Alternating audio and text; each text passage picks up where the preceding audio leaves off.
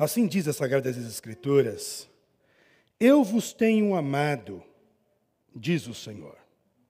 Mas vós dizeis: Em que nos tens amado? Não era Isaú irmão de Jacó? Disse o Senhor. Todavia, amei a Jacó. Senhor meu Deus e Pai, eu te dou graças por tudo quanto o Senhor tem feito em nosso meio e pela vida dos meus irmãos aqui conosco nessa noite para nós refletirmos sobre a tua palavra. Assim como em todas as vezes eu peço para que eu venha diminuir, o Senhor venha crescer. Eu peço para que o Senhor venha falar, que o teu espírito e eu sejamos um só. Pois eu sei que se o Senhor falar, sairemos daqui diferentes, edificados, maduros, transformados, curados. Se eu falar, nada acontecerá. Então, pela tua misericórdia e graça, pois são os elementos que eu apelo, venha sobre nossas vidas nesta noite, nesta hora, mas também venha sobre o nosso Brasil, nesta parte, neste momento histórico crucial que estamos vivendo, nessa bipolarização, nessa divisão, inclusive dentro do teu povo. Que teu Espírito Santo tenha misericórdia de nós, tenha misericórdia do Brasil nos ajude a ter sabedoria e discernimento para fazer o que é justo e correto. Peço ainda ao Senhor em prol dos adolescentes, da geração dos meus filhos, do meu filho mais velho, Daniel, do meu filho mais novo, Lucas, que o Senhor tenha misericórdia dessa geração. Que fica o dia inteiro, papai, enclausulado nos aparelhos eletrônicos, não há mais diálogo, não há mais relacionamento, é difícil de se entender, é difícil de se comunicar. Que o Senhor tenha misericórdia dessa juventude, dessa adolescência, e que o Senhor tenha misericórdia de nós pais, para cuidarmos dessas almas onde parece que não há mais interesse pelo Senhor, o Senhor não é mais legal. Então eu te peço no nome de Jesus, para que o Senhor tenha misericórdia. Por isso, Pai, eu tenho te pedido há muito e espero que o Senhor me atenda se o Senhor achar por bem. Traga um reavivamento para a nossa era traga um reavivamento para a Lagoinha São Miguel Paulista. E que aqui seja o epicentro de algo transformador em nosso país. É o que te peço, no nome santo de Jesus. Amém. Bem, queridos, ao ler o livro do profeta Malaquias, nós estamos lendo mais um livro que descreve a história de um povo. A história do povo hebreu, ou a história do povo judeu, ou a história de Israel. E quando nós lemos a Bíblia Sagrada para aprender um pouco mais do contexto histórico de Israel, nós vamos ver que a história de Israel é uma história linda. Era uma história que desperta, é uma história que provoca interesse, é uma história diferenciada, é um povo diferenciado. Israel, de fato, é um povo escolhido. E um grande homem que fez história no mundo, inclusive em Israel, Moisés, escreve que esse povo é escolhido em Deuteronômio, capítulo 14, verso de número 2, dizendo: Porque és povo santo ao Senhor teu Deus, e o Senhor te escolheu dentre todos os povos que há sobre a face da terra, para seres o seu próprio povo então, quando falamos Israel, não estamos falando de qualquer coisa, ou não estamos falando de mais um povo na história. Estamos falando de um povo que tem a atenção divina, que tem créditos com Deus, que Deus ama, que Deus se importa. Então Deus escolheu Israel, e Israel de fato é um povo escolhido por Deus. Porém, em um determinado momento na história de Israel, esse povo escolhido esse povo santo, esse povo resolve deixar o conhecimento de Deus. E o fato de deixar o conhecimento de Deus faz com que Deus levante um profeta chamado Oséias, que no capítulo de número 4, verso de número 6, então, Deus dá um ultimato, Deus dá uma sentença a Israel, o povo escolhido, porque este povo se esqueceu do conhecimento de Deus. Então, em Oséias 4:6, nós vamos ver Deus assim dizendo para o povo: O meu povo foi destruído porque lhe faltou o conhecimento. E porque tu rejeitaste o conhecimento, também eu te rejeitarei para não seres mais sacerdotes diante de mim. Quem era a representatividade de Deus da terra? Israel. Mas como eles rejeitaram o conhecimento de Deus, Deus precisou levantar um outro povo, chamado igreja, para ser sacerdócio santo, povo escolhido, como escreveu Pedro.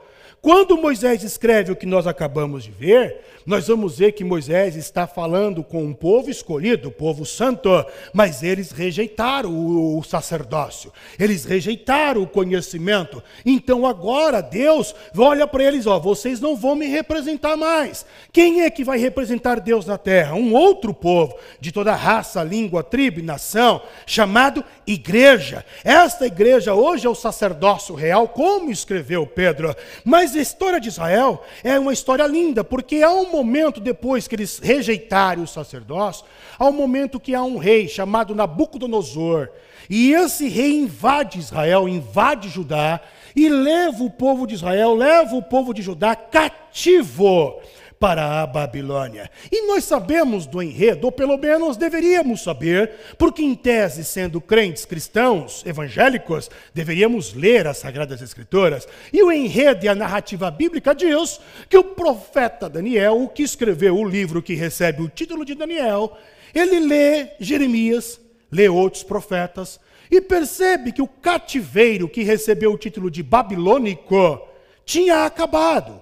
Porque ao ler ele faz uns cálculos, ah, são 70 anos, então já acabou. Então Daniel vai interferir perante o rei, e aí é onde nasce quem? Neemias. Neemias aparece em cena, e quando Neemias aparece em cena, ele também vai intervir. Ele fala com o rei, e ele vai para Jerusalém e reconstrói os muros. Aí ele começa a trazer levas, pequenos grupos de volta para Israel, de volta para Judá, de volta para Jerusalém. Neemias começa a trazer, quando este povo está instalado de novo na sua terra, é onde surge o profeta Malaquias profetizando a este povo. E o profeta Malaquias, na nossa Bíblia, na versão em português, nós vamos ver que ele é o último livro do Velho Testamento e é também o último livro profético do Velho Testamento.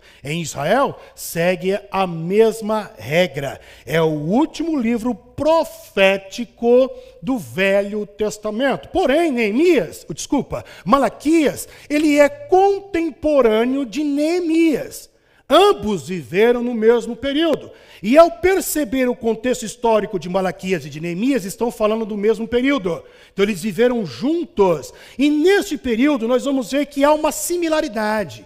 Enquanto Neemias é o último livro histórico na Bíblia que descreve acerca do povo de Israel, Malaquias é o último livro profético que há profecias acerca de Israel. Depois disso, segue um período de 400 anos de silêncio, até que Deus quebra o silêncio através de João o Batista e de Jesus. Então eles eram contemporâneos, quem? Malaquias e Neemias.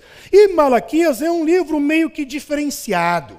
A palavra Malaquias significa meu mensageiro.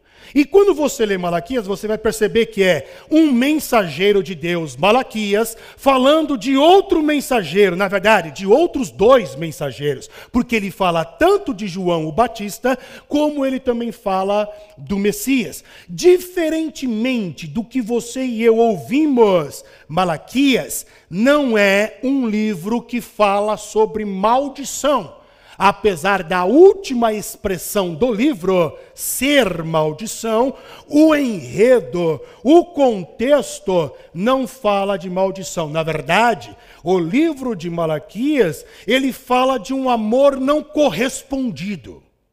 O amor de Deus pelo seu povo, e este amor não é correspondido, diferentemente dos demais profetas, sendo maiores ou menores, o livro de Malaquias, ele é um diálogo. Deus se apresenta como um diálogo, como o versículo que acabamos de ler, capítulo de número 1, verso de número 2, que eu faço questão de ler de novo, que diz assim: Eu vos tenho amado.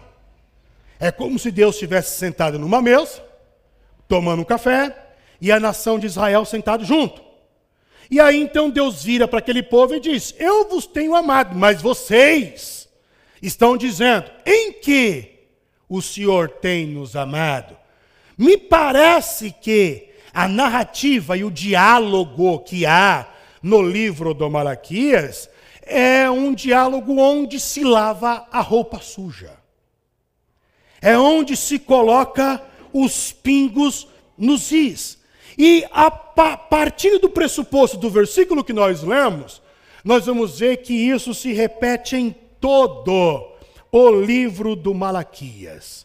Deus fala uma coisa, o povo o contrapõe e responde aquilo que Deus havia falado. Mais especificamente, Deus fala sete coisas, sete expressões, e, e o povo responde sete expressões.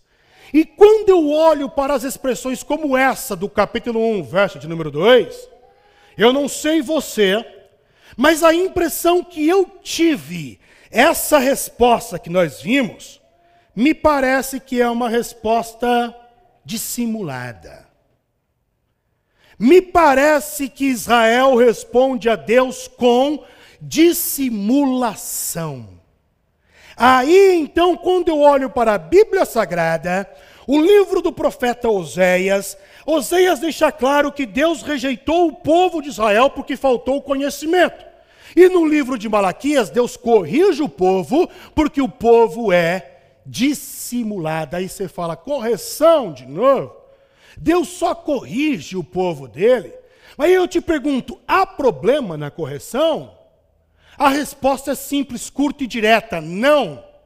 Porque quando olhamos para a correção, principalmente divina, ela é não só um critério, mas ela é algo fundamental. É uma característica de quem de fato é filho de Deus. Pois a Bíblia diz, lá em Hebreus, capítulo de número 12, a partir do verso de número 5, que se nós não somos repreendidos pelo Pai, por Deus, somos bastardos. Vamos ler? Hebreus, capítulo de número 12, verso de número 5 diz assim: E já vos esquecestes da exortação que argumenta convosco como filhos. Filho meu, não desprezes a correção do Senhor, e não desmaies quando por ele fores repreendido, porque o Senhor corrige o que ama e açoita a qualquer que recebe por filho. Se suportais a correção, Deus vos trata como filhos. Porque porque que o filho há a quem o pai não corrija? Mas se estáis sem disciplina, da qual todos são feitos participantes, sois então bastardos e não filhos. Então Deus usa Malaquias para corrigir o povo da dissimulação. A pergunta é: o que é dissimulação?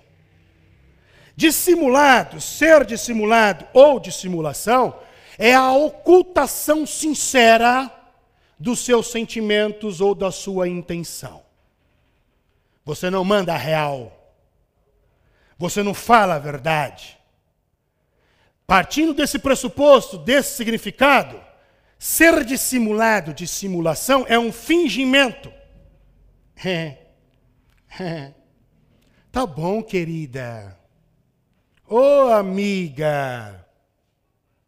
É um fingimento. Dissimulação é um disfarce. Dissimulação é uma hipocrisia Dissimulação é a ironia. Eu não sei se você já se deparou daquela, com aquela pessoa que tudo que você fala, ela sempre tem uma brincadeira irônica sobre o que você fala. Dando um sorriso, um sorriso do canto dos lábios, um sorriso amarelo, é ser dissimulado. Tipo, tirando onda com aquilo que você está falando. O dissimulado é negligente, o dissimulado é descuidado. O dissimulado sabe o que faz, sabe o que fala, mas finge demência. Como se não tivesse falado e como se não tivesse feito. Isso me traz à memória o meu período de professor, quando eu estava dando aula no terceiro ano de ensino médio. Me recordo perfeitamente, estava falando sobre o Planalto do Brasil geografia física. Estava falando lá sobre as coisas que acontecem no Brasil, relevo brasileiro e etc. De repente, um determinado aluno no fundo da sala, ele pega um estojo de um outro aluno e ele joga para uma terceira aluna. A terceira devolve. Aí, na verdade, entre um e o outro, eles começam a fazer como se fosse vôlei. Inclusive, faziam gestos de levantamento do estojo. Eles faziam isso. Aí eu corrigi, fulano, para de jogar vôlei na sala de aula, não é hora, não é educação física. Falei uma, falei duas, falei três. Na terceira ele dá um grito comigo dizendo: Ô oh, professor, está me tirando? Você está louco? Eu não estou fazendo nada. Não está? Como assim? Você só está jogando vôlei. É, só estou jogando vôlei, o resto estou fazendo nada. Isso é ser dissimulado. O dissimulado é aquele que tem o poder de te deixar louco. Porque ele se faz de demente e ele muda a circunstância. E além de mudar a circunstância, ele muda a percepção sobre a circunstância. Aí você que está corrigindo ele, ele faz com que você perceba que, na verdade, ele não é o errado, o errado é você. E além de você ser o errado, ele começa a colocar na tua cabeça de um jeito tão malicioso que você fala assim: ó, você falou isso. Eu? Eu não falei isso não. Você está errado, não falei isso não. Quando foi que eu falei isso? Prova para mim. Fala o dia e a hora que eu falei isso. Eu não fiz isso não. Aí você começa, será que eu estou eu estou ouvindo voz? Será que, não, será que não é assim mesmo? Você acha que você está louco? O dissimulado, e eu tenho orado muito nisso, porque parece que essa geração de adolescente é assim. O dissimulado faz com que você fique perturbado. E aí você se enaltece, você se exalta, e aí, na hora da correção, ele mantém uma postura clássica. Você está gritando por quê? Não está acontecendo nada demais aqui? É o dissimulado. E quando eu olho para Israel, e olho para Malaquias, e olho para o versículo que lemos e outros que vamos ver, eu percebo que Israel é um povo de fé, porque recebeu a palavra de fé, recebeu a palavra da revelação, recebeu a lei, é um povo que viu milagres de Deus, é um povo que andou com Deus, mas que tipo de fé é a fé de Israel baseada em Malaquias? Uma fé dissimulada. Essa era a fé de Israel. Uma fé dissimulada. Se fôssemos olhar pelo ar psicológico, o psicólogo vai dizer que o, a dissimulação é um distúrbio. E o distúrbio é um problema. É um problema de percepção. É um problema de análise. É um problema de reconhecimento. A pessoa não consegue perceber, reconhecer o que de fato está acontecendo e por isso distorce o que de fato é, transformando em outra coisa. Isso é dissimulado. E quando eu olho para Israel, Israel era assim. Lembra da quarta-feira passada, algumas quartas-feiras passadas, nós falamos sobre o que leva uma fé a perecer, e eu falei para os irmãos o exemplo de Êxodo 17 e Êxodo 14. Êxodo 14, Deus abriu o mar vermelho. Êxodo 17, faltou água. O povo se esquece do mar vermelho aberto, do milagre grandioso e começa a reclamar com Deus, como se Deus não tivesse feito até agora nada. Deveríamos ter ficado no Egito. O senhor não vê que estamos com sede? Mas eu abri o mar lá atrás. Abriu? É o dissimulado. E quando olhamos para Malaquias, Malaquias ele vai retratar justamente isso. O livro de Malaquias é um livro de reforma. Sempre quando há um caos no meio cristão, ou no meio da fé, Deus levanta reformadores. Malaquias é um reformador falando de outro reformador, João Batista, que vai falar de outro reformador, Jesus Cristo. O que é o evangelho se não uma reforma? John Stott disse que a pregação do Sermão do Monte é a contra-reforma, é a, o contra-social, vai na contramão do que o mundo tenta impor sobre nossas vidas. Aí vem então Deus em Malaquias 1, verso 2, e Deus diz assim: Eu vos tenho amado. Olha que bacana, porque Deus não sai por aí falando, né? Eu te amo. Se Deus já falou para tu, se sinta privilegiado. Para mim, Deus nunca falou, eu te amo, Rodrigo. Nunca. Nunca. Se Deus falou isso para tu, se sinta privilegiado. E aí ele vem para a nação de Israel e diz: Eu vos tenho amado. Mas o dissimulado, a fé dissimulada do povo de Israel diz: Hã? Você me ama? Em que o Senhor tem nos amado? Tipo assim, não estou vendo nada. Mais ou menos assim, você me ama? Então por que, que eu estou passando pelo deserto? Você me ama? Então por que, que eu estou passando por essa prova? Você me ama? Então por que eu estou sendo tentado nessa tentação? Você me ama? Por que, que você me deu essa mulher? Você me ama? Por que, que você me deu esse homem? Você me ama? Não tinha um filho melhor para você me dar, não? Você me ama e não está vendo o que eu estou passando? Condicionando o amor de Deus ao fato dele fazer ou não fazer. Tipo assim, se Deus faz, Deus é bom. Se ele não faz, ele já não é bom. Fé dissimulada. Aí então, Deus olha para o povo e fala: Mas eu acabei de tirar vocês do cativeiro babilônico. Neemias foi trazendo, levantei até um homem para poder dar um, um aparar vocês aí, que muitas coisas aprenderam lá na Babilônia errado. Levantei Malaquias para falar com vocês, trouxe vocês através de Neemias, vocês estão na terra de vocês. Aí o dissimulado. Ah, é, né? Jerusalém, né? A gente voltou, né? É, mas olha como é que está Jerusalém? Um caos não consegue perceber a grandeza ou o que Deus está fazendo ao redor, só tem olhos para o que falta. E coloca Deus como culpado. Fé dissimulada. Aí vem Deus no verso de número 6 de Malaquias 1 e diz assim: O filho honra o pai.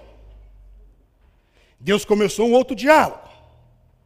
E o servo ama o seu senhor. Se sou eu o pai de vocês, onde está a minha honra? E se eu sou o Senhor, onde está o meu temor? Disse o Senhor dos exércitos a vós, ó sacerdotes, que desprezais o meu nome. Aí a fé dissimulada, o povo dissimulado vem e diz: Em que? Mostra aí, prova aí, em que nós temos desprezado o teu nome? Malcriados, fé dissimulada. Aí Deus, então, no diálogo, responde no verso de número 7: Hã? Vocês não estão percebendo o que vocês estão fazendo? Como assim? Verso 7. Vocês estão oferecendo sobre o meu altar pão imundo. É um louvor de qualquer jeito, é uma mensagem de qualquer jeito, está limpando o banheiro de qualquer jeito, vem para a igreja reclamando sempre, está fazendo tudo de qualquer jeito.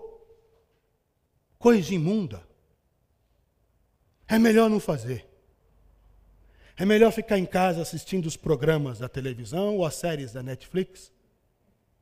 Está fazendo de qualquer jeito é negligente. O culto começa que hora? Às 20 horas. Ah, mas eu não estou preso no trânsito. Não. Também não tenho trabalho da faculdade? Também não. Eu moro praticamente sozinho, não tenho filhos, ou tenho, avisei, desde, mas eu vou chegar lá 8h15, porque vai que, né? Acontece alguma coisa. Relaxo. negligência. E a Bíblia diz: Maldito o homem que faz a obra do Senhor relaxadamente. É a Bíblia, irmãos. Não sou eu, não. Sou eu, não. Aí então, a prova de que o que eles estavam fazendo era qualquer coisa, era nas coxas, era menosprezando, está no verso de número 8 do capítulo de número 1, que diz assim: Porque quando ofereceis animal cego, se fôssemos contextualizar, né, ficar na porta, arrumar a cantina, fazer alguma coisa, quando vocês estão oferecendo alguma coisa no meu reino, vocês estão oferecendo um animal cego, mano. Oh, isso aí não é mal, não? E quando vocês estão oferecendo, para mim, vocês estão oferecendo o coxo, o doente com diarreia, com alguma coisa, vocês estão oferecendo isso aí para mim? Aí Deus olha assim e fala assim: ó, ora, apresenta esses sacrifícios ao teu governador. Quero ver se ele recebe. Vai lá. Oferece para o governador, para o presidente, para o prefeito, para o excelentíssimo juiz. Oferece isso aí para alguém, o que você está oferecendo para Deus. Vamos ver se ele aceita. É o que Deus está falando. Aí o dissimulado vem e diz: Em que estamos te desprezando? Aí o povo vem e diz, quer dizer, Deus vem e diz em Malaquias 3, 8, ó, Todavia vós me roubais Aí o povo diz: Em que te roubamos? E Deus responde o diálogo: Nos dízimos e nas ofertas. Aí você fala assim: Ah, tinha que entrar no dinheiro, né? Tinha que entrar no dinheiro. Só porque você viu que eu não levantei na hora da oferta, né? Tinha que entrar. Irmãos, presta atenção. Você acha que quando Deus está falando de dízimo e de oferta aqui, você acha que é porque Deus tem carência de dinheiro? Deus está no farol pedindo porque precisa. Deus tem necessidade de recurso financeiro, é isso. É isso? Não. Não é isso. Quando Deus fala que vocês estão me roubando nos dízimos e nas ofertas, na verdade é o propósito do dízimo e das ofertas. Eu te pergunto, qual é o propósito do dízimo e da oferta? Qual é? Vamos para Deuteronômio, capítulo 26, verso de número 12. Deuteronômio 26, 12. E nós vamos ver qual que é o propósito dos dízimos e da oferta. Vamos lá. Deuteronômio 26, 12. Quando acabares de separar todos os dízimos da tua colheita, no ano terceiro, que é o ano dos dízimos, então os darás ao levita, ao estrangeiro, ao órfão e à viúva. Vou repetir ao levita, aqueles que faz o serviço no templo, ao estrangeiro, aquele que foi iludido pela novela da Globo e da Record e vem para São Paulo achando que vai fazer a vida. Ele vem para cá para ganhar a vida, mas ele não consegue, então ele mora na rua, ao estrangeiro, como o venezuelano, o africano e aqueles dos países do Oriente Médio, ao que está aqui do lado da Bolívia, ao estrangeiro ao órfão e à viúva, para que comam necessidade básica, para que comam dentro das tuas portas e se fartem. Para que, que serve o dízimo e a oferta? Para serviço social. Simples. Então, quando Deus fala, vocês estão roubando a mim nos dízimos das ofertas, o que Deus está falando é o seguinte: vocês estão parando de contribuir. Porque lá na Babilônia, vocês aprenderam o comércio. E aí em Jerusalém está cheio de feira. E agora vocês veem um brinquinho, vocês veem mais um sapato que não precisa comprar, aí tu vê mais uma roupa que não precisa comprar, e mais esse apetrecho. Tapaué, então, nem se fala. Está colocando agora tapaué até dentro do banheiro. E aí está esquecendo de trazer, não traz mais, porque não tem como trazer, porque tu é um consumista. E aí o povo não está sendo alimentado. Mas o que, que, tem a ver roubar Deus com no alimentar o povo? É simples. Deus tem que encarnar Parece que Deus tem que desenhar as coisas. Deus tem que encarnar. Jesus encarna. Aí em Mateus capítulo 25, verso 40, ele diz: Em verdade, em verdade vos digo que quando você faz a um desses pequeninos órfãos, LGBT, e o boliviano, e o venezuelano, e o africano, e todo mundo que está precisando, quando você faz a um destes, vocês estão fazendo para mim. Para mim. Então, como é que eu roubo Deus? Quando eu esqueço do propósito que está por trás das ofertas. Oferta não é para enriquecer templo, templo nenhum, igreja nenhum tem que ter dinheiro parado. Nenhuma. João Wesley dizia que assim que entrava dinheiro na igreja, ele fazia alguma coisa para se livrar do dinheiro. Porque Jesus colocou o dinheiro como Deus, Mamon, e deu um nome, Mamon. E o que é Deus? Deus é um agente influenciador.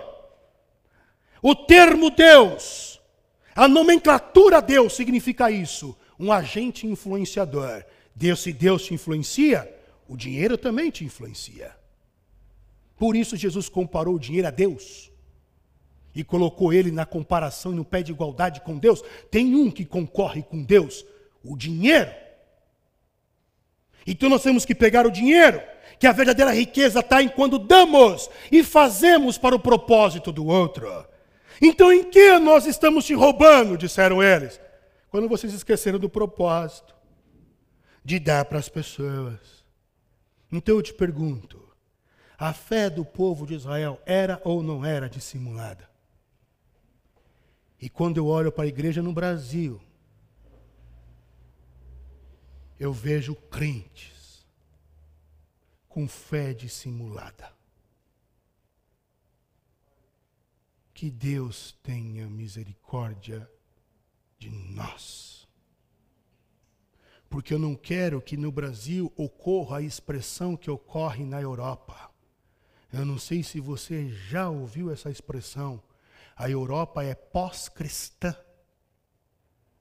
Como existe isso? Como pode o cristianismo deixar de existir? A palavra eterna de Deus deixar de existir? Ou seja, houve uma era que ela estava, agora não está mais. Como? Como? Eu não consigo entender isso. Então eu oro para que no Brasil não chegue o um momento em que fale que o Brasil é pós-cristão. Porque a palavra de Deus ela é eterna e se renova a cada manhã. Mas qual é o contrário de dissimulação? O contrário de dissimulação é exatidão, é verdade, é sinceridade, é honestidade, é honra, é integridade, é nobreza, é retidão. E a minha oração é essa: Senhor, me dê, e dê à igreja que o Senhor me colocou como pastor, dê aos meus irmãos uma fé reta, uma fé íntegra, uma fé madura, uma fé simples, uma fé amorosa, uma fé que tem a capacidade de se arrepender dos seus maus caminhos, uma fé que não é soberba, uma fé que não é arrogante, uma fé generosa, uma fé que olha para o outro em vez de olhar para si. É esse o tipo de fé que eu peço para que Deus traga à nossa igreja. É esse o tipo de reforma que eu peço para que Deus faça em nosso meio. Que Deus tenha misericórdia de nós. Que Deus tenha misericórdia de mim. E que Deus tenha misericórdia de ti. Que Deus tenha misericórdia do Brasil. Que Deus tenha misericórdia do, do cristianismo no Brasil. Que Deus tenha misericórdia daqueles que são líderes espirituais que Deus tenha misericórdia de quem ouve as mensagens que são pregadas em cima dos púlpitos. Que Deus tenha misericórdia, que Deus faça uma reforma em nosso Brasil. Precisamos, inclusive, esse é o mês da reforma protestante. E no dia 30 de outubro, que é comemorado a reforma protestante, nós vamos ter uma ordenação pastoral. E eu vou ter uma reunião sexta-feira com esses pastores. Vou conversar com eles. E se for para ser pastor ou mais um, eu prefiro que não seja ordenado, nem receba, nem receba o título.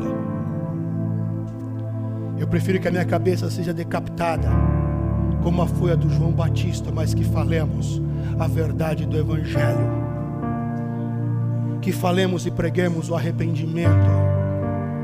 Que focamos os nossos olhos para o Cristo e para o Evangelho e para o próximo que o Cristo foca. E tiremos os olhos de nós. Que o Espírito Santo de Deus desça sobre essa igreja. É minha oração para nos converter de nós mesmos porque quando o crente está no deserto igual Jesus, o crente encontra dois diabos: o diabo e o diabo que aparece na frente do espelho.